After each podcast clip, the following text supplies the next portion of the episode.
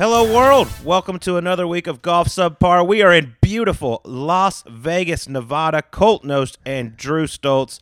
Sleaze, uh, hopefully this isn't our last Golf Subpar considering we're in Vegas right now. We are cozied up right here on the couch, ain't we? Up here in the room.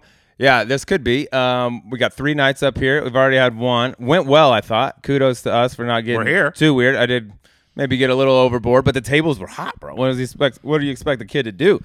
My girl Kia, Kaya, sorry, You still don't know. Kaya, Kaya. Don't call me Kia. Dealing out blackjacks like handing them out like Halloween candy out there. Never been, never seen more blackjacks in, in one sitting than last night. Good omen for the week. It was very, very nice to see. We love being in Las Vegas. little Shadow Creek later on today. Going to be a lot of fun. Mm.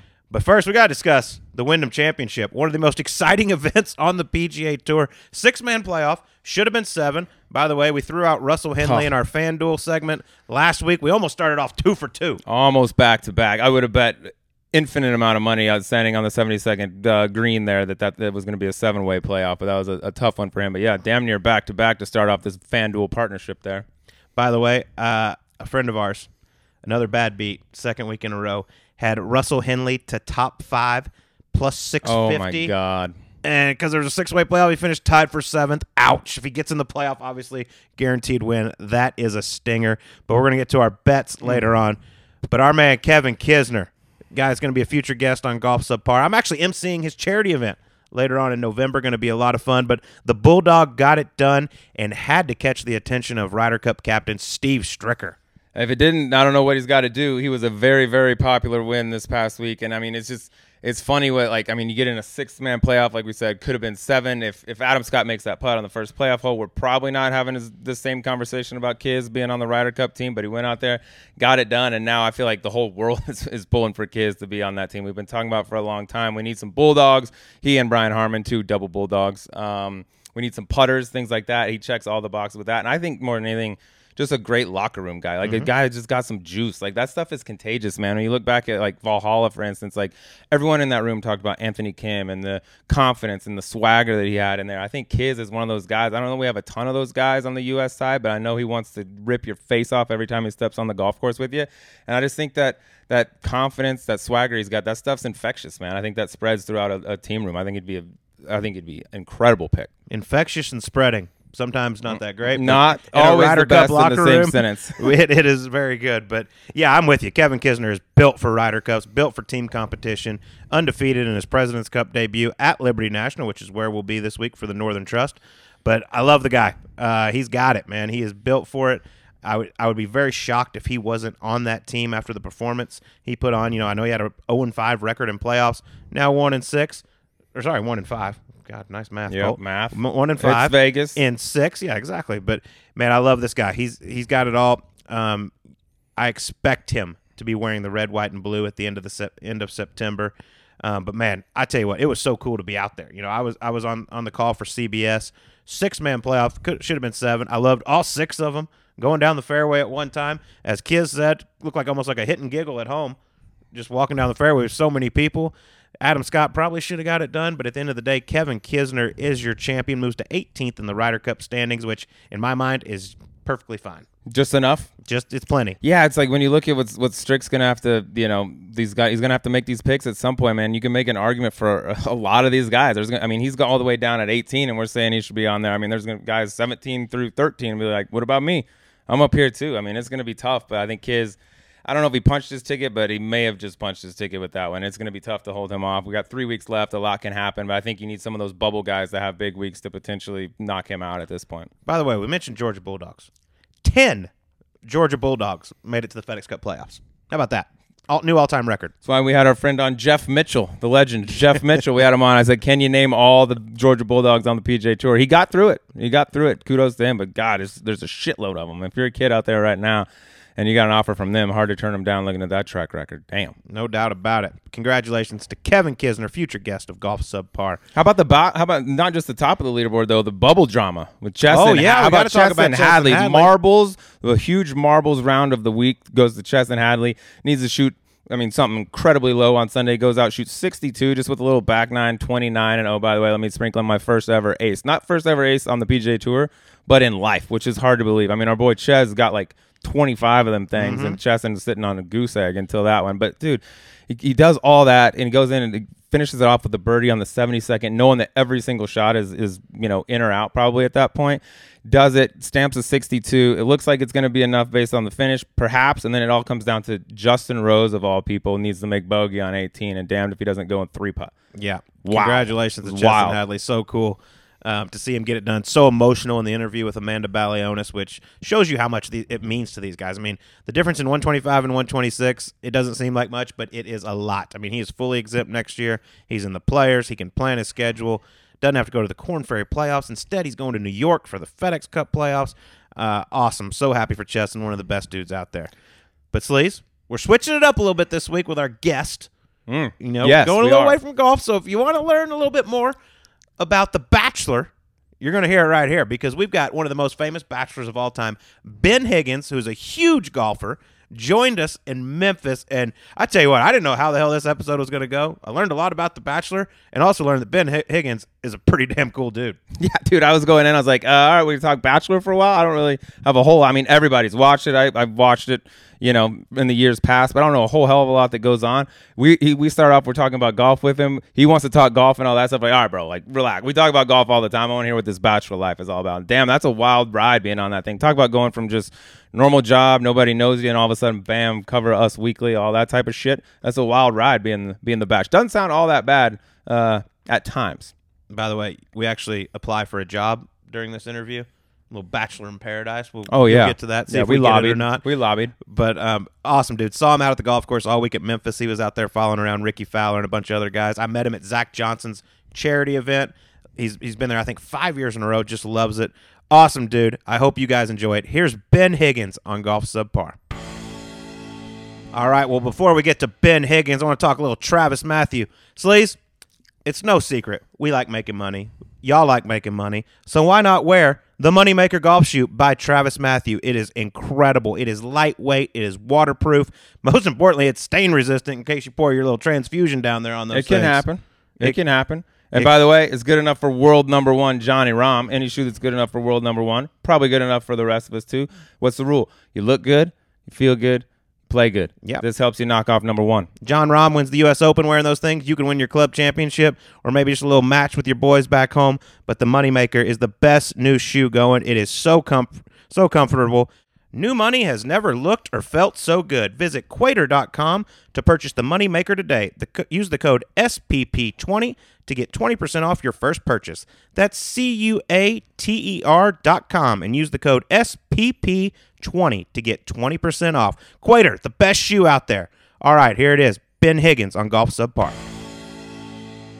All right, we got a fellow podcaster in the house today, Colts. We got to run a tight ship here. Uh, Very. He's the host of the Almost Famous podcast. You probably all know him as the Bachelor alum. And now he's a diehard golfer. Ben Higgins, welcome aboard. I think that the golfer part uh, came first. So Sure. I was a golfer, then Okay, the golf Bachelor. from the jump. and I would then you actually like turned to into say maybe podcast. the reason I became the Bachelor is because I was a golfer, and the host at the time was a golfer, and I was like, I think he thought like we get on play a little bit. That's that's fair. Yeah. But I would say this is our first like real podcaster we've ever had on. I mean, with Riggs, he doesn't count. doesn't count. Max, Max Homa definitely doesn't that count. doesn't even count. But Yeah. okay, so you, so you were you've been a diehard golfer for a long time. When did you start? So I, uh, so my grand like granddad was a golfer, and so he was tall. He's like six four. He used to take me to the course when I was like seven years old. I picked up my first club. I played up until high school. Stopped playing golf for other sports. Blew out my knee my sophomore year. Picked the club back up again, and I've been playing ever since. Uh, I play more now than ever. Yeah, six handicap. I think you told me the other day. Uh, it's gone up a little bit this week. Oh, Uh, good. Over the Hey, last you don't, like you don't have to hustle us. Handicap, Yeah, man. yeah. Yeah, so I need one more aside. uh-huh, yeah, I think I'm up to like a seven one now. Solid. I've had a rough week, man. I can't get off the tee. Solid. You're playing the, some of these like celebrity events Mm-hmm. now. I think Tahoe, Diamond Resorts, all that stuff. How's that been for like playing competition? a little- You got to actually put a number up a little tougher. There's a lot to that. So when I was the Bachelor, I came off the show and my I, I signed with an agency, and he goes, "What's the one thing you want out of this?" Well, I was like, "Well, obviously, like some hosting gigs would be great, or like some money somehow, some way." Yeah, like- yeah. The second thing is I want to get in these golf tournaments. Like I want to play in these celebrity golf tournaments that you see, and I want to get around because I just I love the game. I love I love doing it, and so he got me into a lot of them uh, with the help of some other people. And then my dad caddies for me. So like the part is fun for me to play in competition because it makes me feel like I'm actually like a decent golfer. Yeah, Like it's for like four days of my life, I feel like I'm okay. And then my dad gets to walk with me and walk the fairways, and that's like a memory we'll have forever. Uh, he loves it, I love it, and so it's it's special. Those things are awesome. When you when you go to those events, like, are there any expectations, or is it just, dear God, I hope I don't kill anyone. Let's just have some fun out here. Both. Uh, my expectation every year now is to break 78. Uh, and I'd like to try to do it all four days. I haven't yet. Um, but like that's a goal for me as like uh with my handicap and, and kind of where I usually play. And the second part of that is yeah, I don't want to like I got into I play in this one called um, uh, Diamond Resorts in uh, Orlando. It's an incredible event. And last year I got the hooks, and so I was left on everything like duck, like uh, duck hooking it, like just yanking it left, and that gets scary because then you're like telling people to move out the way at 150 yards down, like left. uh, so that's the second goal: is just don't get the the yanks. I laugh though at those things because I mean, you, I watch them on TV, and you know, playing on tour, I think the gallery's crazy where they stand, and these are the best players in the world. You guys do other things for a living, and they're standing in the exact same place. I'm like, what are y'all doing? It's wild. I've seen. Uh, I was. I have a good story of Ray Romano. Not a good story, I guess. But in Tahoe, he hit a spectator, and he comes in, and he's just a mess. Like just like breaking down at dinner. Like I can't believe I did that. I hope they're okay. Like and so I get on the tee the next day, and I'm playing with a uh, with a couple guys, and everybody's like shaking on the first tee. Like shaking, and everybody's saying like because of what Ray did yesterday. So I'm with you. Like I think it's crazy. Like not too many people are good golfers who don't play consistently. I'm I'm one of those people that's not that great. I'll see Barkley like hit one in the trees and the gallery swarms it, and then Yeah. guys are sticking their head around to try to get the birds eye. I'm like, what are Oh, you? yeah. He's over here for a reason, bro. And I don't know if you've seen Yeah. the clip. Have you had any like embar? Because playing in front of a camera, there's cameras that are all these things. A lot different just playing with your boys. Any embarrassing moments or Oh, anything that stands out? So um, I think those two are on NBC. I think the coverage Mm-hmm. is, and uh, there's uh, I was uh, in Tahoe, and you can hear the it was like the, my one clip of, it, and you can hear my dad going, "All right, we just need a good shot here off the tee. Just get a good drive out there." And I was like, "Okay, good, good." So I, I swing and I just top it like right into the grass in front of me, and you just see the best one I had. The most embarrassing thing for me is to see my dad in the background just go, "Oh God." He's let me down. Like, yeah, it's not my son. Yeah, It's not my head son. Head sink to his chest. My face is just blank. He's my caddy, which their one job is to keep you going, right? And he just just gives up. Like just Oh. Is that first tee? uh, no, that was probably okay. like the 11th tee. I All think right. at that point I'd had a couple more of those. At least it wasn't the first. Yeah, well, maybe you get rid of it after How- the first. But I feel like I mean Tahoe is the one of Yeah. those events. It's the big time one. You know, you get the the incredible field, the gallery. How much fun is that week though? Getting to see all those other athletes and celebrities. Man, it is. It is special. So you, you the two big ones are like Tahoe and Orlando. Like those are the two big ones. Tahoe is the one that's like kind of if they ever did a, tu- uh, a tour, that would be the finishing tournament, like the ma- the m- biggest deal to those guys. Uh, for me, it's incredible because I come from the world of reality television. I'm not going to sit here and say I have any tangible skill set to put me on that show, right? like I've gotten very lucky to kind of have this like very layman's view of the celebrity world. But we're sitting in a room like this is a good story. So we're sitting in the room the night before Tahoe. My dad and I are so nervous. Greg Maddux Maddux is sitting behind us, who is my like childhood like celebrity like idol.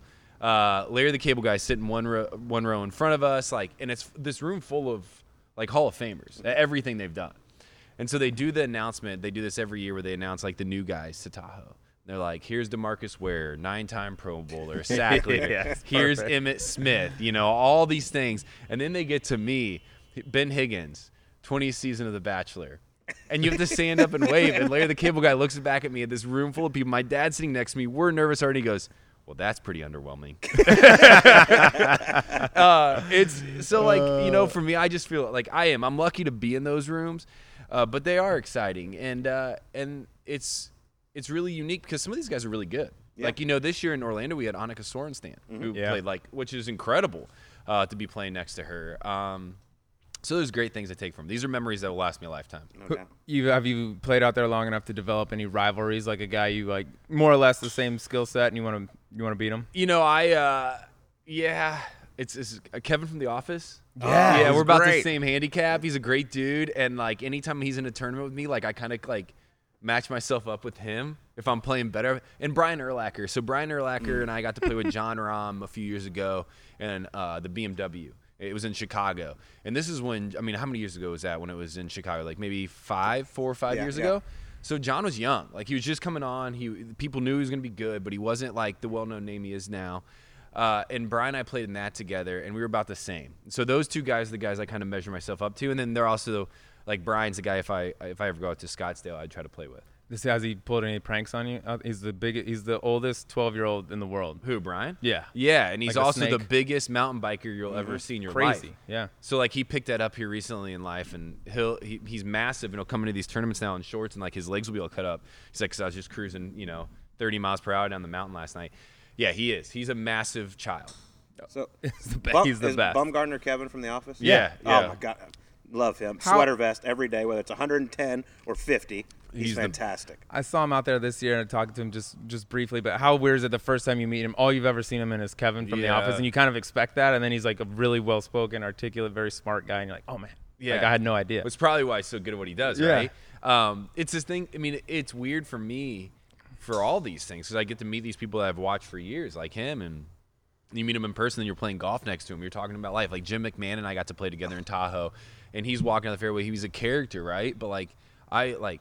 I mean, seeing the hits that he takes, seeing this his history, uh, and now I'm playing golf alongside of him. Here's another one. I'll, I'll keep rambling. But Ta- Yes. Tahoe Oh, does this thing. Um, and and I and I want to preface all of this with saying like, and I don't mean this to demean myself at all. I, I have a great life. I'm very like happy with the life I'm living. But you have to understand that like I grew up in Indiana. At 26 years old, I was asked to be on a reality television show. I go on this show, become the Bachelor, and then all of a sudden my life changes in ways that like I never expect. And over time, you know, I start to believe I'm actually pretty cool. Um, and then you get What's that humbled. a feel like? Yeah, Yeah. you get humbled a little bit. But no, so all this is like coming from somebody that kind of gets to live the dream, like for without a lot of work put into it, which is unfair. Um, but I get invited to Tahoe, which is, is is one of my dreams in life. I I love watching that tournament. They send an email out to anybody that signed up for the golf tournament. They say, "Hey, uh, now is a chance to sign up for karaoke night at Tahoe."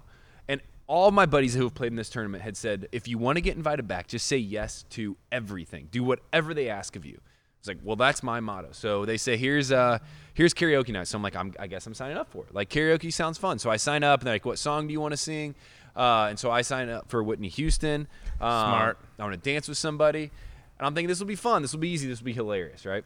So we go to that opening meeting that I told you about. After the meeting, they open up a cocktail bar for everybody, and we're standing getting cocktails. Uh, and this guy comes up, uh, who's uh, a guitarist uh, for the event, and he said from Rascal Flatts. yeah. And he said, uh, "Ben, you must be a good singer." Like, no, man, I'm terrible singer. Like I am. The, and I, had, I don't know I where don't this sing. Is, yeah, Yeah. I don't know where this is coming from. I'm like, I'm a terrible singer, not at all. And he goes, seriously? I said, yeah. He goes, why? Uh, I said, why do you ask? He goes, well, you signed up for the hardest karaoke song, like Whitney Houston, for karaoke night. And I was like, well, yeah, just to have a good time. And he's like, do you know what karaoke is? I like, I have no idea what karaoke is. I've never been to this thing. He goes, Ben, karaoke is actually just an excuse for Tahoe to have like Justin Timberlake sing a song on stage for free. like Rascal Flatts. yeah, all these dudes- Rascal yeah, Flatts, exactly. like all these Not Ben Higgins. not Ben Higgins. And I'm like, oh crap. But I was like, I've already signed up. Like I can't back out Yeah, now uh-huh. because that would be a terrible look. The better thing would have been not to sign up at all. So it gets to the evening of karaoke. Karaoke is actually on the lake there. There's 1,500 people, everybody in the tournament, and everybody goes one at a time. Finally, it gets to me. And it's all professional singers who have gone at this point. I get up there. You don't even have words to these songs. So I start singing and I finally like start singing, and everybody in the audience just turns and starts looking at me, and I could just feel it. I mean, and I look to my left, and there's Tony Romo and Aaron Rodgers staring right there at me, like front row. my parents are out in the out in the audience. My dad probably has his head in his chest again, not looking at the stage. I walk off stage after this horrible, awful. Any applause? No, no applause. Perfect. And Tony Romo puts his arm around me. He goes, "Man, you've got some big balls." like, Dude. really proud of you. And all week, that's what I was known for. I thought it was going to get me invited back. It didn't. But if you can find a clip of it, it's more than embarrassing. Who was it that told you that? Hey, you got to just say yes to everybody. Was Colt it a, Ford. I don't Was he if you know just Colt. pranking you or no? Yeah. Uh, I feel like he was because Yeah. he's a professional singer, so he's Yeah. singing just fine. Yeah. I also think like in his mind, it's probably my best move is just to do it and see if it makes a name enough for me to get invited back. It didn't. It didn't work. That like the is ninth green at nine. Yeah. How how fast was your heart beating while you were up there Oh, singing? it, like it's one of those moments that you know you have those dreams that like all of a sudden you're standing in front of a room full of people naked and like you're embarrassed. It's kind of how I f- like. It's really like the first time in a long time I had been like shocked, like to like paralyzed in embarrassment on stage, and then something clicked in my mind. It's like you're already up here. You can't walk off now. You've got to own it. Dude, props to you. There's a, keep there's going. a bunch of people watch that thing too. Yeah. Oh, How I many mean- cocktails before to get up there? Oh, we took as soon as I found out what it was, it was at the bar until the announcement. I'm telling you, like I, I know this story probably didn't do it justice, but when you stand in front of 1,500 people, most of which you watch on TV because Mm-hmm. they're really good at their sports, and all the eyes are on you, and everybody's like giggling and laughing, like it's not a great feeling. That's a that's Especially because you feel like you don't belong there anyways, and Yeah. you really don't. But yeah. That is a and they put you at the end story. after all the other oh, all the good acts. Yeah. Oh yeah. We got Justin Timberlake, Ben Higgins, then Rascal Flatts. Perfect. No big Yeah, deal. it was Okay, awesome. Yeah. Shouldn't be a If problem. anybody needs to go get a drink, now's the time. yeah, a hundred. But something you said earlier said you, you got asked to be on a reality show. Yeah. You got, so I want to know because I have no idea how this process. I see the number Yeah, come out go. after the show and everything. Yeah. We're gonna dive into this. Pretty Let's good. go. So you actually got asked. You didn't sign up for it. Well, kind of. So what happened was I was coming. I do a, um, some work with an organization out of Honduras, and I was flying home from Honduras, and I was connecting in Houston. So I was with a couple buddies of mine who'd gone down with me, and we were sitting there in, in Houston on the plane, and a guy walks past. My buddy goes, "Oh, that's so and so from The Bachelorette." And I I had watched the show with my my mom growing up, and, and so I knew of it, but I hadn't watched it for a few years. And uh, and it hit me at that point. This is kind of a weird story. It hit me at that point that like regular people go on the show. Like some guy getting on a plane, sitting in the back of the plane, was on the show at some point. My buddy knew him. Like, uh, and so I go back to the office, uh, and I was working in financial services at the time. And I'm literally three days later. I'm sitting there, and my uh, uh, the marketing director at the company came up, and she's like, "Ben, uh, casting calls are for The Bachelor downtown Denver today. Will you go with me?" She has no idea that I just met, like that. Just had already been fresh in my mind. I was like, I'm not going to a casting call. Like, no way you're getting me to go to a dating show casting call. and uh, she said, Well, if I sign you up, will you sit next to me and do like the video and the pictures and all that? I said, Oh, of course. That sounds great. So we took an hour that day, signed me up. A week later, they called.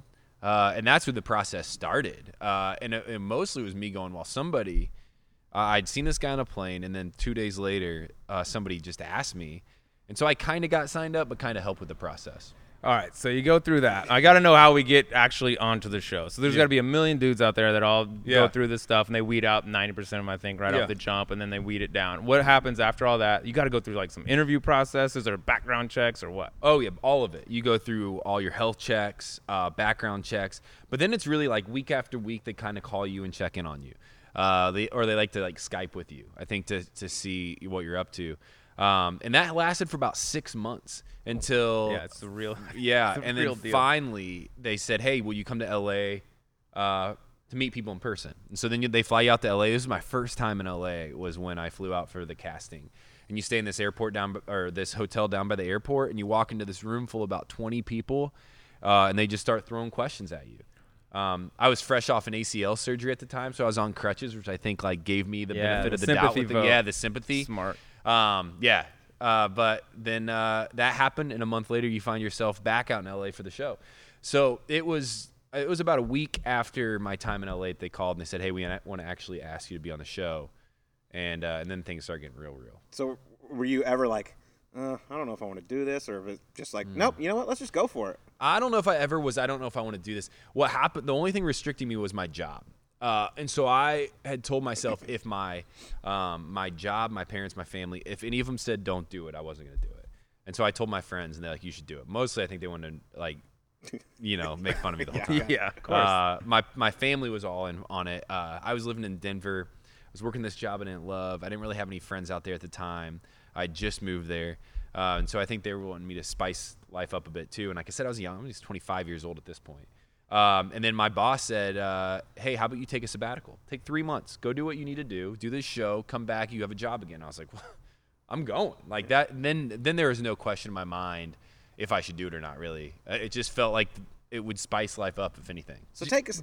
Go ahead. No, I, take, I'm fascinated by this. You, you- Yeah. So you get there. So now we're Yeah. getting ready to start shooting the show. Yeah. I don't know how many producers there are or anything like that, but how much are they in like everyone's ear saying like, we need someone to act this way, we need someone to act that yeah, way. scripting. I don't. Okay, so how I'd say this is like they kind of play God. So like, there's 200 people that work on that show. It's a huge show. Um, it's a massive deal, and uh, and so they kind of have cameras everywhere, where they have camera people everywhere, and they have their control room that they sit in. That people, for whatever reason, think it's like an evil control room. It's like, well, it's a television show at the end of the day. Like they gotta have a place to produce. And so they see everything going on. And then they're talking with you, but they become like it's a bubble. So they become your only friends. They become your confidants. They become the people you lean on for support and help. And so at some point, they they do have some ability to manipulate the situation. But I never remember them ever telling me you need to do this. So I always say when the people you know come off the show and they blame production for whatever. It's like, well, you had a choice in the matter. Like you were just easily swayed. So uh, for me, I never felt like I, I uh, they manipulated me too much. Um, but I always remember them saying, "Hey, you should go, should go talk to her right now." And it's like, well, she's talking to my buddy. Like, well, you should go interrupt Should go blow It's that like, up. well, yeah, it's like, well, how can I do this to not make him upset? Like that's the kind of situation you're in. Do you know who the girl is when you like apply? I found out the so you go to a hotel three days before shooting starts. Uh, so you're in a hotel, bef- like up uh, in Agoura Hills, and um, I was able to watch TV in the hotel. You're not able to watch TV on the show, and I was watching the ABC. I was watching The Bachelor's ending, and they announced The Bachelorette that night, and then the next day we start filming. Oh, so you find out the day before you go. No TV on the show, no TV. So no Super TV, Bowl's on. I don't know what time T- of year it was. March but- Madness. Well, yeah, Oh, March Madness is usually. So you don't know who's winning nothing. N- Well, they gave a bracket out and they would update us on that, but like no TV, no cell phone, nothing. Like you are, which is actually kind of nice because you're trying to date in a weird environment. And so when you like don't have anything else to do but to talk about dating, you do get focused in. Uh, but it also can get really boring. But how, how long is this process? Because I mean, you're, you're saying no cell phone, no TV, and I mean, you were second runner up. in yeah, season 11. yeah. So I was third. So how long how long does this whole process take? Uh, I was there about 11 weeks. Damn, that's a long time. Yeah. Yeah, it's a long time. Um, 11 weeks from start. Well, maybe it might even got on the 13 or 12 weeks start to finish. So you're there about three months mm. without any access to the outside world. Yeah, Like, that's a lot. yeah, No phone, no nothing. no mm. nothing. Yeah. What happens if you show up and you find out the day before they just announce some train wreck girl that you can't stand? You're just like, oh, see I think ya." you st- or you just got I it think out. most people, to- would- yeah, I think most people nowadays would say you get out. So like, I was on The Bachelorette before social media was really a big thing. This is 2016, um, and so back then you really only go on the show to like have fun, like s- see what see what happens. Uh, nowadays, I think people go on the show to try to get like Yeah, blow some up, whatever. monetary benefit. hundred percent. And so nowadays, I think you just say, "Yeah, I'm going for it." I think back then, like I, we, uh, my the season I was on had two bachelorettes, so we had to vote night one on which one we wanted to stay. Oh, And one of the guys that was on the season actually wanted the other girl to stay that wasn't chosen, so he left on night one, and I don't think he regrets it Hmm. because back then you just did that because you wanted to see if this would work out. I think nowadays people would just stick around just to see Yeah. what could happen. Follow me on Yeah. Insta. so yeah. so you're off the grid for 11 weeks doing the show, and then it comes out. Yeah. At what point Hmm. do you kind of realize, uh, wow, I'm kind of famous now? I for me it wasn't really until I was the Bachelor. Really? Well, yeah, because it was in between there that social media started to get really popular, and then you're one of thirty dudes for, you know, a long time. Uh, and then as soon as they announce you're the Bachelor, all of a sudden now you're on the cover of magazines. Now people are talking about you. Now your following starts to increase. Now people are judging and criticizing you. Um, that's when you really start to feel like that little moment of fame is because you start to get criticism for the first time. When you're on the Bachelorette, you don't really get that much criticism because people forget about you pretty quick. But now you realize, oh no, people actually care to have an opinion on me when you start seeing the the negative stuff. When you're the bachelor and you're the one picking and you're giving out the roses and all that, is there ever a time where they come to you and be like, "Hey, dude, even if this chick ain't the one, let's keep her going because she moves the needle"? Because it seemed like there's no matter if it's bachelor, or bachelor, there's always a one psycho Yeah. that like gets in that makes it like way further Way than they should, they You know what I mean? I'm like, how is this chick still around? She's a train wreck. So there's a couple ways to do that. One is they hide you from a lot. Like if I'm in this room and somebody's in the room next to me and they're having a breakdown, they're never gonna let me go into that room. So I'll never see it. So unless they tell me or somebody else tells you as the bachelor, like you don't even know what's happening. So you're you're you're not familiar with a lot of the stuff, the crazy stuff that's going on until it's time for you to see it. And that's why I kind of say like, hey, I wasn't really like manipulated much. I just did wasn't aware of a lot. Yeah. Like you're you're kind of unfamiliar with it. Now, if you're letting somebody go because you do get to choose who you let go, and the show wants them to stay, I uh, I guess the best like it's kind of an unspoken secret where they're like, hey, there's more to get to know about her. And instead of me like throwing a fit and be like, Yeah. no, I want to let her go, like no, like I mean, you want to have a good relationship with the people in the show. You know you you know where you want this to end anyways, with hopefully meeting somebody, if not having a good time. You're tired the way it is. You don't want to argue with them. You just say, okay, I'll, you know. She makes girls cry. You should probably keep her Yeah, around. there's more to get to know about her. Yeah. So one thing, like I mean, the f- the first rose ceremony, there's what 25 Yeah. women there. Yeah. Okay, how many times does it take to go through there with you saying Oh. the right name every Yes, single dude. time? Oh, yeah. That's that's a. gotta common have name question. tags or So the, that's the easiest part of the night because uh, what you actually do is you can pause whenever you want. okay. Okay. So nobody go. knows this. So like yeah. you can walk out of the room. Now the show doesn't love it, but like if you're like I'm stuck, you can walk out, get a drink, take a breather, like figure out what name's coming up next. That that that can happen, and then it just it, it's not as long of it like a process. You have to remember 25 names. The hardest part though is for the most part, night one is very like free go, and the show just follows you. Is when like somebody comes up to talk to you on night one, and you don't have any resource to know their name. And I had two girls, which No, I think is a terrible move. Go, what's my name? Mm. Like it, the whole like That's just setting you up for failure. Exactly. Um, and so I think that's the hardest part because all of a sudden you're anxious all night about these girls' names and like that part. But the, the rose ceremony, you can like I tried to do it like every five girls because you don't want the girls to think you're going back there getting their names anyways. They gotta know though. There's no one that can memorize 25 after two minute little meetings. You got to try to. I don't stay know half my cousins. Yeah, Yeah. yeah. yeah. Uh, so, the, but you come up there and you got to give like the monologue, like, "Hey, girls, I had a great time." How many takes does that take? Because that's like a little lengthy. That's a little None. lengthy speech. No, you're just going straight off the top, or what? you just go with it. Freestyle. Yeah. Respect. There's no like re-editing, like no redos here. Like that's the cool part about this show is like there's no redo. So if somebody's like a total doofus, they're gonna look like it. Yeah. You just you know yeah. There's no like hey can I start this over?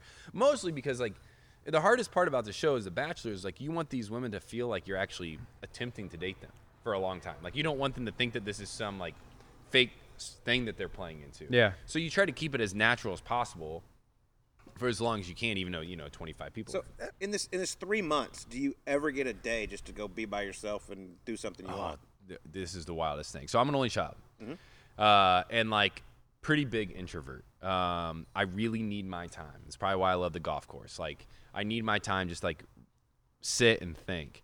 The show knew this about me. Uh, and then at some point during the process, the show decided to have my handler like pretty much follow me around wherever I went.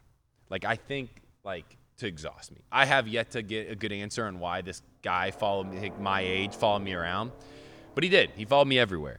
Uh, so no, you don't get any time alone. that's uh, flights, you kind of get alone. Like if you fly somewhere, you're flying and. Uh, you get some quiet time. Except two of our flights, the women actually ended up being on the flight with me, and so like they'd be like sneaking notes up front uh, to the plane. Y'all on the same plane? Yeah, which is super awkward. Yeah, that's weird. Yeah, super weird because you can't talk to them because Yeah. there's no cameras filming. So like, they're just like, don't say anything, like don't make eye contact. So you just like sit in your seat, and they're sitting four rows behind you. It's real weird. How hard is it when you go? I assume you watched like your season when you were The Bachelor, right? Like you go back and you, you see some of these like you know you got a one on one. We've all been there. You're one on one with a. You say some things you might not necessarily want your boys hearing back home. You know what I mean? You're like, dude, I'm gonna get worn out. Like, you know, my heart beats, whatever that type of shit. And yeah. you're like, oh god, dude, it's over. That's tough. Oh, it's awful, and it's still to this day is something that like I get texted. The the the memes and the gifs are the things I get texted to this day from my buddies. like, um, yeah, I mean, there's a hundred of them you could Google, like where like I do something embarrassing and stupid. Yeah, you just get mushy and say something. And Oh, you get dragged and then, by your like, buddies. You watch it with your grandma one night, and like they do the up close scenes of you kissing, and the sound is on. You know, you have a mic, and so you can hear it. she's like sitting next to you, and you just like want to crawl away. You feel like a teenager all over again. Um, it's funny though, like my buddies handled it pretty well. Before I left for the Bachelorette, one of my best friends came up to me. He's like, "Well, this will be fun for you," uh, and uh, but we'll see in a couple weeks. And I was like, "Well, that hurts." He's like, "Well, there's some studs on that show. Like, there's some like," and I was like, "Well." You're gonna lose, dude. Yeah, you're not gonna. And you're not that sweet. And then when I was announced as the Bachelor, the same guy said to me, he goes, "Well, now you're just king of the nerds." Like, and so I've always kind of laughed about it because he's not wrong. Like, everybody there is just a bunch of dudes or, or women just trying to figure it out, probably pretty young. Uh, and I just, you know, was king of the nerds. What was that moment like though nerds. when they when you found out you were going to be the Bachelor? Because I mean, that's that's crazy. I mean, you're on every magazine cover. Yeah. You're on every talk show. I saw- Yeah. I watched a deal with you on Ellen uh, earlier today. Yeah. That's large. Nice research. Yeah. Um, I was actually sitting at my cubicle. I had, I was working a job in. Uh, I lived in Denver, but I was flying to uh, an office in Tampa, Florida, uh, ev- every week. And so I was sitting at my cubicle in Tampa, Florida, when I got the phone call. So I'm in this like office at this brokerage firm, sitting in my cubicle, and I get a phone call, and they're like, "Hey, do you like we want to ask you to be the Bachelor?" And like, you want to talk about two weird worlds colliding? Like, I'm in the basement in an IT department writing user manuals for a living.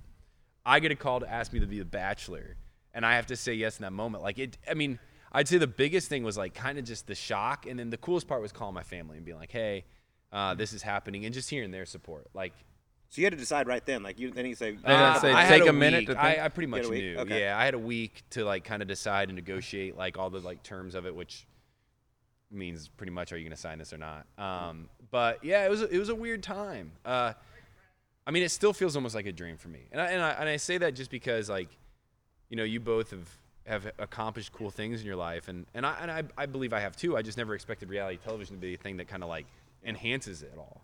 And uh, and for me, it's been uh, it's been a wild experience. I mean, I'm getting to hang out and play golf this weekend for with a bunch of cool people because I was on a show a few years ago. Yeah, I get to sing karaoke in front of Yeah, famous folks. embar- I bet that's the. I honestly bet. I don't know. It'd be interesting if one day, uh, you ever like met like Romo, and you ask him, "Do you remember when Ben Higgins sang karaoke at Tahoe?" I, I think it was so bad that he might just say yes. God, I hope Uh, so. yeah. we can find out. He's, he's been on this show Well, right We'll- we'll now. ask him. Yeah, Mm-hmm. yeah, yeah. We were just up there. Um, what was I gonna ask you? Oh, when you get announced to be bachelor, all right, you're the bachelor, right? Yeah. It's gonna come out all this stuff. Every dude that shows up, like it's like they got on steroids and get in the gym and all this stuff. They make you like, hey, dude, you need to Mm. start working out. Cut your hair. We're gonna do your hair this way. Like they do the whole nine or what? Do I look like I'm on steroids? Or I don't know. Some of these dudes show up and I'm like, what do these guys do? They're like, oh, I'm a sandwich maker, and then they're just yoked. I had long hair, um, like down to my shoulders when they first asked. And they asked me to cut it. They did do that. They said, "We think you look better with it cut." So I did cut my hair. Um, I dieted hard and I lifted as hard as I could, and I still was like the smallest dude there. I remember sitting there on night one, and these guys walk in. Well, okay, I was we we get picked up at the hotel on night one in a limo, and you drive over to the mansion. I'm sitting in the uh, the limo. And we're all like nervous and asking each other, "What do you do for a living?" One guy uh, was a former professional baseball player. Another guy was a doctor. Another guy was a dentist. Another guy owned uh, his own uh, gym that was doing super well. And then they asked me, and I'm like, I'm, "I write user manuals for a living. like I don't belong here." And then night one happens, and you're sitting. I was the very first person out of the limo. So I was the very first person in the mansion. I'm sitting on the couches, uh, watching these dudes walk in, and they are. They walk in, they're confident, their Yeah, suits dude. fit nice. I had just gotten my suits at Kohl's, so I'd bought three suits at Kohl's and got them tailored down, and I thought that was like gonna work perfect. But these dudes are walking in and like they're like I don't know Versace like clothes and their shiny shoes and their hair's all slicked back, and then like two days later we have a pool day, and like everybody takes their shirts Oh. off. And like I remember this, I'm in the bathroom there because we only have four bathrooms in the mansion for like 25 people, and I'm like trimming my chest with my like razor, like I- Push-ups and yeah, shit. I'm Yeah. like pounding out there. There we no, go. I really was. I was like, in, I remember this like panic, like oh gosh, like I don't want to do this, and I walk out and just everybody's cut up. And then finally, one of the producers came out to me. He's a good buddy now, and he goes, "Just own it. Like you're not here for that. That's not you." And I said, "All right." So I did. Um, in fact, when I was the Bachelor, if, if you watch, when my sh- shirt was off, I had just the hairiest chest of all time because that guy was like, "Make a statement, like bring the hairy chest back." Yeah, like, I'm bring in. that. Love it. Yeah. It worked. I'll be honest. Throwback. The, only season I've watched all the way through, and this is before I even knew you, and I think I told you this at Zach's event, Yeah. was yours because I knew JoJo from Dallas. Oh yeah. we used to yeah. party it up in Dallas a little bit, so I actually watched that whole season, and now we're sitting here with you. This is What'd you think of me back then? What was wrong with JoJo, dude? No I'm kidding. Yeah. yeah, no. You'd be amazed how many times I got that question. Oh yeah. I thought you were fantastic. I like you way more now, though. Uh, We've had some good times yeah, up at well, Zach's. that's funny you said that. Zach or JoJo uh, was awesome, and her whole family was like connected in this Dallas scene. So like, I knew I have met so many people have been like, yeah, I know Ju- JoJo back then, and um, you had said that, and it's just yeah, it's w- it's wild that you know people like you get to pick it up because you knew somebody on the show. Yeah, it's really cool. I mean, this has been fascinating for us. I know Well, this, is yeah. this is definitely a different direction. Yeah, than yeah. anything we ask a lot of golf questions typically. Now Yeah. we're digging in. I'll, I'll say one though, because I mean, obviously you played quite a bit of golf with Chris Harrison, Yes. former host of, Mm-hmm. of The Bachelor and Bachelorette. Who gets the better of who on the golf course? We, we're pretty even. It matters where we're playing at. So he, uh, we, I always love playing uh, Sherwood uh, with him out there in, in Los Angeles, and uh, he, we we go back and forth. I will say he's probably a better competitive golfer than me. He gets less nervous. I get pretty nervous, um, pretty anxious, but like he's just used to calming the nerves. Uh, he actually, man, he's been he's been good to me. He took me to Pebble Beach a few years ago. We got to play that together. Um, I've had some of my best golfing experiences with him. But he, I don't know, he might be playing more golf now um, than usual. but uh, when I played with him, yeah, when I played with him last time, uh, I think we were both around a seven. Yeah. He might be a little lower at this point. I Did he have what, the best gig on the planet? Oh, Because like some of these God. episodes, like I'd watch it, and like you don't see him. It's all y'all dating, Yeah. doing all, and then he comes in, and it's the whole two-hour show or whatever it was. He coming like, ladies, Oh, yeah. this is the final rose, and then he walks up. I'm like, that's all he did for the whole freaking show. He probably playing golf for the last three days. Well, on Paradise, when they're in Mexico, they stay at the the big resort down there that have like it has a Greg Norman course. Mm-hmm. Um, I forget the name of it at this point, but uh, like there'd be days that he wouldn't have to go to the house. So he would just play golf. Best Now, gig of all time. After 20 years of being pretty good at your job, you kind of like earn that moment, right, to be able to do that. But I remember even uh, during the Bachelorette, I was uh, we were staying on uh, in Northern Ireland at Enniskillen, which is a Faldo course designed there, and my room faced the 18th hole, and I would look out my window, and I promise you, it, like three times a day, I would see Harrison walking up the 18th hole. like I think like when we were out there, we had a week off, Yeah. because the storms had came through, and so you'd just be out there playing golf. Yeah. Uh, it was a good gig. Like I, but uh, you know, again, after 20 years, he kind of deserves it, and it was cool because it was something we connected on. Like we became actual buddies, where like you go on the show and you feel like, eh, you know, he, I'm just another dude that he has to coach through this process at some level. We actually started talking golf, and then, you know, we'd be able to go and play golf when no cameras are around and actually get to know each other. And uh, yeah, I'm thankful for him. He's he's a good friend. I got to meet him at the Greenbrier. We went to a Kenny Chesney concert, shared a, quite a few cocktails together. What a great dude! He's a though. good, yeah. God, he was He's a good time. Um, he is, and I, and I hope he's doing well. And I've I actually just got to talk to him because his birthday was what a week ago. Uh, and I, I, I know there'll be more golf to come uh, for him and I, but I do, yeah. I, I when anybody asks me like, what's some some of the coolest stuff Harrison's ever done for you? I was like, well, he, he took me to Pebble. Like that's it's pretty legit. It's hard to beat that. Yeah. Well, we he gotta had let it you- figured out. Yeah, he did. He had an unbelievable gig. We got to let you talk a little bit about your podcast, mm-hmm. Ben and Ashley I, almost famous podcast. Yeah. By the way, I pulled it up on iHeartRadio, and I love the description of Ashley I, who says no- she's a notorious crier. yeah. I'm like, Yeah. I, I feel like you wrote that for like I'm scared if one of us wrote the, our description for each other. Oh, it's uh, yeah. I think I did. That's been so we've been going on five years now. Uh, with iHeart, uh, that happened kind of randomly. Um, I had a weird story. I was working at the office I was telling you guys about. I'd started a company called Generous uh, Coffee Company. So we sell coffee and we donate 100% of the profits to nonprofits.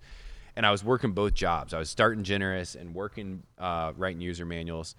And uh, I was like, I don't know if I'm going to be able to make the, both these work. Well, then iHeart called and they said, "Hey, we want to do a podcast," and and it allowed me to leave the brokerage job.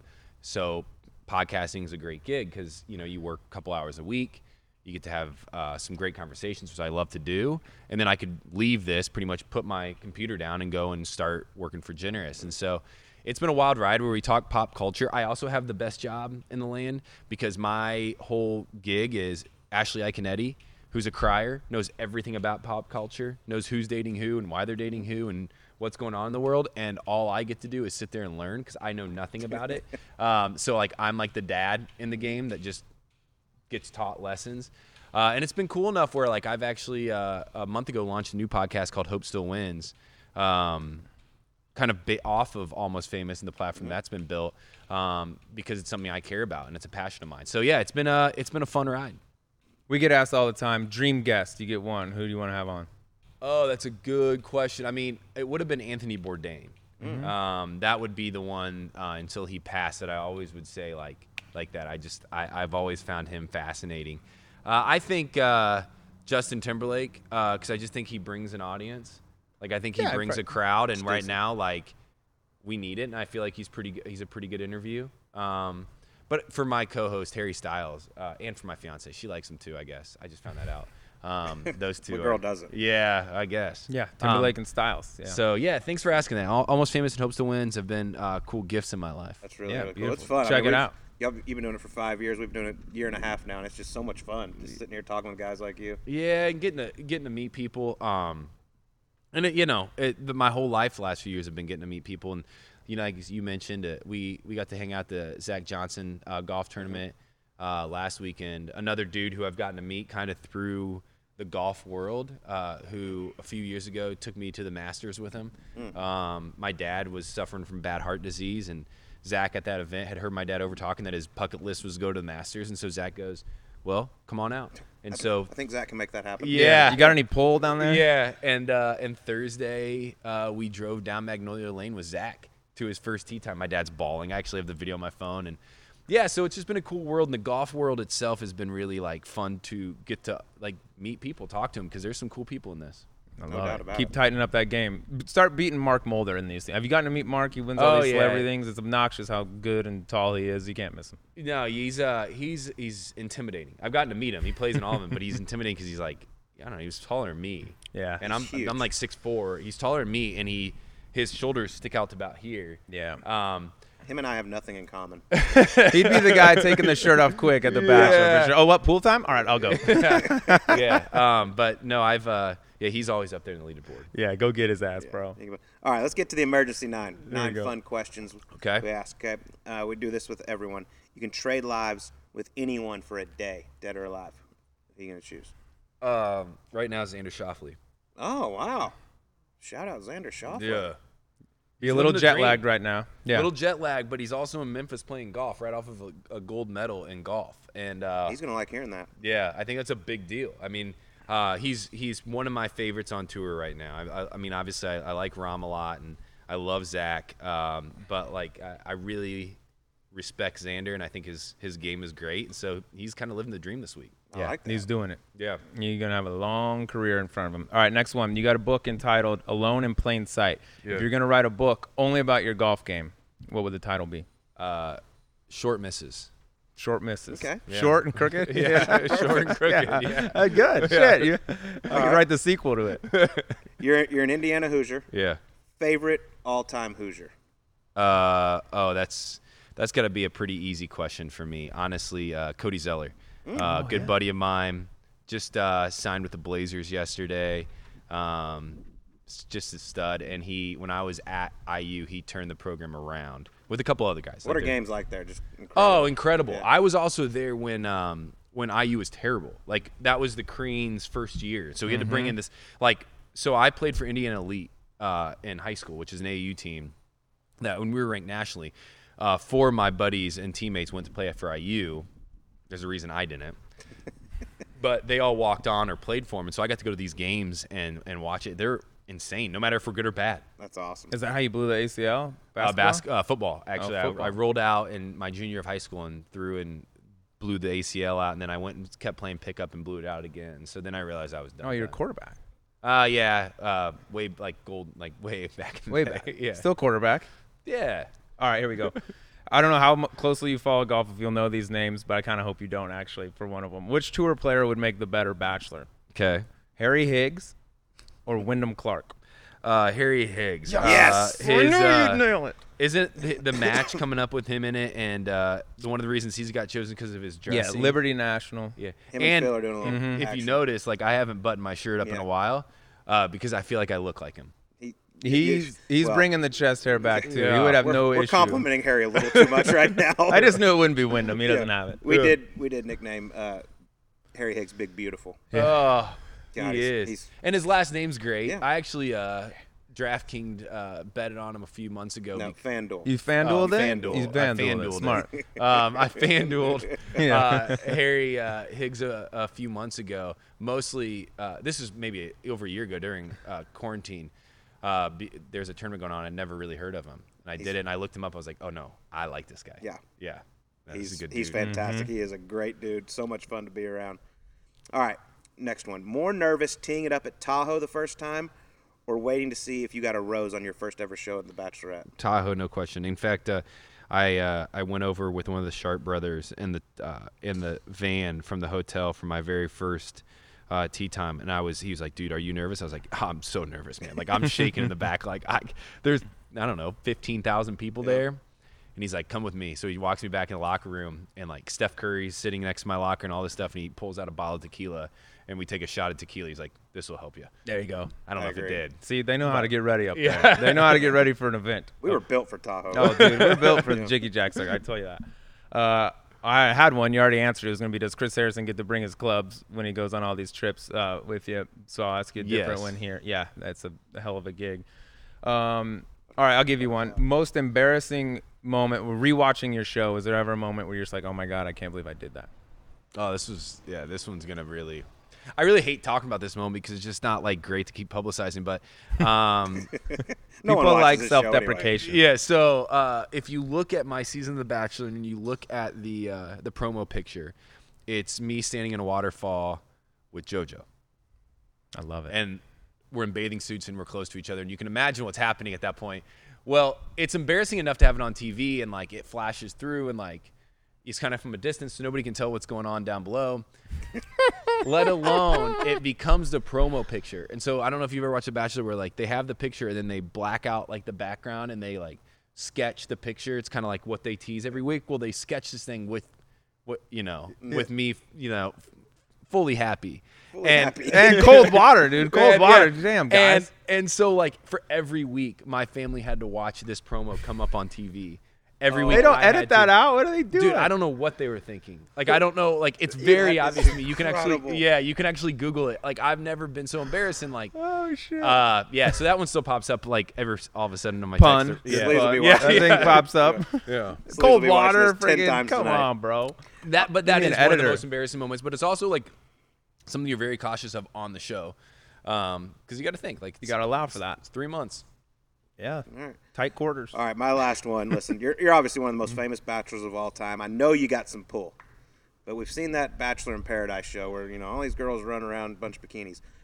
Can you get me and Sleaze to be the bartenders on that show? Yeah. Who's the bartender? What's Wells the name? Adams, who's Wells. actually He here needs this some help, bro. Um, he's playing in this with me this week. We'll be the Um, bar He backs. just flew in. Yeah. He became the host this year, so he's taking over the duties, and so the the bar is open. Vacant boys. bar. The Hello. bar is open. Transfusions for We're days. Will be the little moles. Transfusions. Wow, you. Yeah, get you one. He's of a those. transfusion. I'm a tequila guy. Get you one of those, Benny. Uh, um, yeah, we, I think we can make this work. I, I Oh, mean, I think you can you can do it. I, I feel like you can make your drinks. A lot of margaritas down there. Subpar. We're gonna have to We take can a little it. hiatus. We're gonna be the bartenders yeah. on Paradise. We'll figure it out. Yeah. All right, last one from me. What was more nerve wracking? Having to hit a high, what's more nerve wracking for you? Having to hit a high, soft pitch off a tight lie in front of a gallery, or getting ready for the first night in the fantasy suite? Uh, That's first, pressure. First night in the fantasy suite. I'd actually say like um, at this point in my golf career, uh, I am there to enjoy the moment because I don't know how many more moments I'll be getting. And so if I chunk one, I'm still out in front of a gallery and people are still watching. Uh, first night in fantasy suite is the very first time you have to talk to somebody for like a couple hours straight without a producer standing 10 foot from you. And like you become like the awkward boy in the corner that's just like, ah, I don't know what to say. Yeah. So definitely more. And you got to be ready. Yeah. okay. Ben, this has been so much fun for us. By the way, plug your restaurant real quick. Before yeah, we if you're too. ever Denver. In, if you're ever in Denver, I have two restaurants out there: Ash'Kara, which is in the Highlands, and Mm-hmm. then Mr. Oso, which is in RiNo. One's Puerto Rican, one is Mediterranean. Uh, they're great, uh, it's fantastic spots. So, uh, thank you. Uh, Come Yeah. out, check those out. Check out Generous Coffee Shop out there if you're ever in Denver. It's a place to be. If you're in the mile high, hit it up. Yep. Ben Higgins. Thank you, been Benny. a pleasure. Hey, thanks, guys. Appreciate you, bro. All right. Well, that was Ben Higgins on Golf Subpar Sleaze. Much different interview for us. A lot of fun. And just for you future people out there that want to be a bachelor, maybe just lie and say you love golf. Yeah, it's a hell of a process to get in there. It's a full body scan to become the bachelor. And I knew it. I freaking knew it when they go in there and they're 20 chicks or whatever at the beginning and they got to go through. He's like, Angela, you know, Renee, Jill. Like, there's no way you can remember all those names after talking to these girls for three minutes one time. So I knew they were going back and forth and had to get like, all right, give me that chick's name again. Knew it happened. Always thought so. And now we have confirmation. But damn, what a ride! And we're gonna be we're gonna be bartenders probably is what it Uh, sounds like. Bachelor in Paradise bartenders, gravy and the Sleaze. Yeah. Colton Drew. We're going to be there on Bachelor in Paradise, most likely. If they Hey. don't, they're crazy. Hey, barkeep, can I get a pina colada? Nope, mm. double transfusion. Shut up. Here you go. All the time. We know how to make transfusions and tequila shots. Right, what you do don't you like want? that? Sorry, you're you're not going to qualify for this year's. You're gonna in get kicked Paradise. off this show next week, anyways. So But it is crazy. I mean, what a world we live in. Here's a guy who just really didn't like his job, got this opportunity to go on The Bachelorette, and became one of the most famous dudes in the world. Yeah, that's, that's what I'm saying. You wake up one day and you're, you know, writing, you know, script or whatever that he was writing at the time, just a regular nine to five job. Next thing you wake up, bam, Us Weekly, everywhere you go, cameras. I mean, that's a hell of a that's a hell of a run in a very short period of time. That that Bachelor life's a different beast. But it was fun getting the. I mean, every dude out there, whether you like it or not, you've seen The Bachelor, you've watched it. It's, it's kind of fun to get the admit it. little ins and outs of all that that show, what goes on behind the scenes. And I loved him talking about how he handled Tahoe, how nervous he was, teeing it up in front of people. Uh, the karaoke story, which was unbelievable. You know, here we got Justin Timberlake, Rascal Flatts singing. Oh, and Ben Higgins, take it away. Ugh, imagine, imagine, imagine that JT, and then you think it's a spoof deal. That's a hell of a prank, even if it was unint- if it was unintentional. That is a hell of a prank to pull up there. All right, bud, you're up. Go get him. Oh, pick Whitney, by the way. That'll be an easy one to do. Oh, I love it. So good. Ben and Chris Higgins. Harrison getting to play golf, bring his sticks every single place he goes. That has to be one of the You know, best a- gigs on planet Earth. You come in, guys. This is the final rose. All right, see you tomorrow. I'm going to play St. Andrews. Here's Peace. 12 million, um, and I'm going to go play golf. All right, how many roses left? Oh, final one. All right, got it. All right, go get your tee time, bro. All right. Well, man, Ben Higgins, that was awesome. Really, really enjoyed it. A little different for us, like I said, but a lot of fun. Hope y'all enjoyed it. All right, Sleaze, it is time to get to the gambling part, and that means FanDuel, the number one sports book in all the land. Sleaze, you want to add a little excitement to your golf watching experience by betting on all the action on FanDuel Sportsbook. There's a reason why FanDuel is America's number one s- sportsbook. Sleaze, the big, biggest thing for us is the app is very simple to use. That there could not be emphasized enough how easy the app is to use. The, the worst thing in the world is, all right, football game. I want to get some action on. Oh, it's about the kick. Let me sign in. Let me do all this stuff, and you can't get there, and the ball's in the air, and it says bet not available. You get on FanDuel. That thing is easy to use. Even I can use it. It takes two seconds to place a bet. it's I- I good. lo- it's scary slash awesome all at the same time. But there's all kinds of cool promotions, enhanced odd boost, everything you want. And if you win, they even get you your winnings in as quickly as 24 hours. Also, cannot be overstated how important that is. Some of these books, you go in, you win. All right, give me my money. And they need like a birth certificate and a urine sample and all this stuff. It takes forever. You end up just losing it. FanDuel gets you that money. And right now, Sleaze, FanDuel is letting you place your first bet risk free up to $1,000.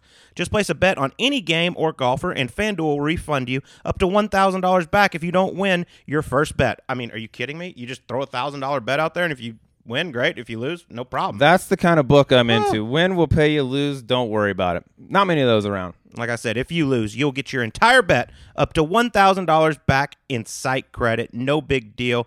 That is absolutely incredible. That is why FanDuel is the best. That's why, in our very unbiased opinions, best sports book on the planet. I lost a lot of hands in blackjack last night. You know what they didn't say? Hey, don't worry about Yeah, it. We'll just go. pay you when you Here's win. your bud. chips back. You know Don't what? Good about it. try. You should have won on that 19 against the 21, the eight card 21. All right. Well, if you have if you've never tried FanDuel Sportsbook, what are you waiting for? Go to fanduel.com slash subpar or download the FanDuel Sportsbook app and get started. Be sure to sign up with promo code subpar so they know that we sent you. Disclaimer must be 21 years or older and present in New Jersey. First online real money wager only. Refund issued as non withdrawable site credit that expires in 14 days. Restrictions apply. See terms at sportsbook.fanduel.com. Gambling problem? 1 800 Gambler. All right. Well, let's get It's to our speed dial for the kid. exactly. All right, well, let's get to our FanDuel picks, Sleaze. We almost started off this wonderful oh. relationship two and zero. We got Abe Ancer at the WGC in Memphis. We had we touted Russell Henley, who was in full control for 71 holes, three putt bogey on the last, ended up missing a playoff. Ah, God, I mean, if we would have started two and zero, woo, boy, Just we might quit. have had have FanDuel add a couple zeros to that Just contract. shut it down at that point. Yeah, it just comes out with the lead day one, leading the entire time. Even in the 70 seconds, like, all right, worst case, he's going to catch a playoff, at least have a chance. And uh, it just wasn't wasn't meant to be. But uh, pretty good run there we had. So let's get to our FanDuel picks here before we get into our one and done picks. Two different things. Let me start off here. I know you got one you like. I like sitting at 22 to 1. Well, Xander Schauffele, the gold medalist. I mean, things are going pretty well for him right now. Uh, I think he's had enough time now for that gold medal and the media circus and all the stuff that comes along with it to die down. It's time to, time to punch the clock again for him. But 22 to 1, I mean, I feel like he should be a lot less than that going into this week. One of the guys I would pick outright, honestly, and he's there at 22. So Xander's my FanDuel pick of the week. Really like him. Yeah, we got Jon Rahm as the favorite at 11 to 1, Collin Morikawa and Dustin Johnson at 17 to 1. You know, I'm looking for Dustin Johnson to finally get it going and be in contention. I really like Dustin Johnson around Liberty National. As far as some guys with a little bit of value, I am shocked by this. This man has had a nice track record around Liberty National. He just lost in a playoff at the Wyndham Championship. Adam Scott. I mean, he's a good-looking man, and so are his odds. 43 to 1. Yeah, 40. Th- could be a little hangover after that uh, little whoopsie daisy there in the playoff last week. But when you're Adam Scott, you look in the mirror and be like, I'm still better looking than everybody. My swing's prettier than everybody, and I'm rich. So, I mean, maybe you shake that off a little faster than the average bear. But yeah, that's a great number for Adam Scott as well. So, uh, good looking for Adam Scott here as he makes a little run into the playoffs. So those are the FanDuel picks. No, no, no, week. no, no. We're not done yet. I got one got more, more? for you, Sleaze. Oh, you got a we, double we, We're dip. trying, All to, we're trying to make a lot of money here. for Okay, who we got now? And just because this man shook his ass all over Mm. Liberty National during the President's Cup, Si Woo Kim is going to shake his ass over Liberty National once again. He's going off at 90 to 1. Just got to throw him in there for some value. And just to say shaking that ass a few times. Exactly. It's That was fun. totally Yeah. Even if you don't like him, like I hate him, but let's go with Si Woo shaking that ass, Kim.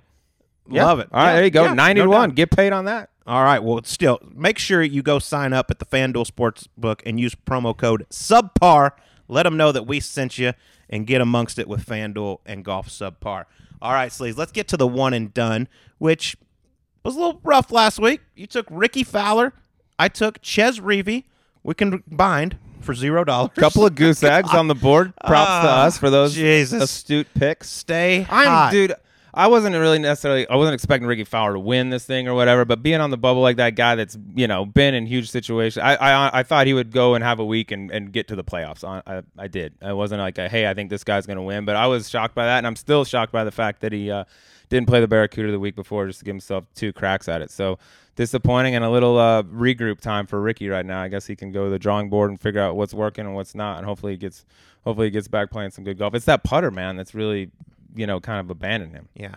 And my guy, Chez Reavie, I found out Thursday after his round in Wyndham, I saw him. He stepped in a hole in Tahoe, hurt his knee. I was like, hey, bud, maybe just say, hey, just in case you're going to pick me this week. I stepped in a hole, tweaked my knee a little bit, ends up missing the cut, but he's on to the FedEx Cup playoffs. So, Chez, you owe me a drink or 12. These damn holes out there. Got to avoid those beasts. Unbelievable. You never know in this game. All right. Well, that's going to do it for another fantastic episode. we got to make our one and done picks. Oh, shit. Yeah. I got ahead of myself. Yeah. Well, I, don't know you want it to be cut. over. I want it to be over. I don't want to miss another cut. All right. Well, let me. I'll, I'll lead her off then because I only got two big names left. I have not used them. DJ and Rory are still in the chamber. I'm sending DJ out this week. I mean, he's had two top tens in his last three with a little miscut in between, but like. I mean, I used them the whole year. I got I mean, there's, these are zero thought behind these. It's just DJ and then Rory. So DJ this week for the for the sleaze. All right. Well, I'm going with a guy. I'm just going. My my year is totally screwed, so I'm just going to go in off the board. Yeah. I mentioned him in our FanDuel pick. He's a good-looking man. Played really nice golf last week when he had to to make these playoffs. He loves Liberty National. Adam Scott. Okay. All right, fair enough. And next year, we had talked about this last night as we were at the card tables. As, as you know, here in Vegas, there's a lot of dancers, a lot of activity around. So we had some go-go dancers around the uh, blackjack tables. I was sitting there and I was like, what would it take to get up on there and dance for a song? And then I had the idea next year for our gambling, losers should have to dance up there in uniform This- for one song, or you could buy your way out of it. This will be but it could take a discussed number later on. Let's take- Let's take it one year at a time. video for days. All right. Well, that is now going to do it for another fantastic episode of Golf Subpar. Next week, we got a ball striking Jesse joining us. Lucas Glover will be with us on Golf Subpar. Thanks for listening. Everyone have a great week. We'll talk to you next week.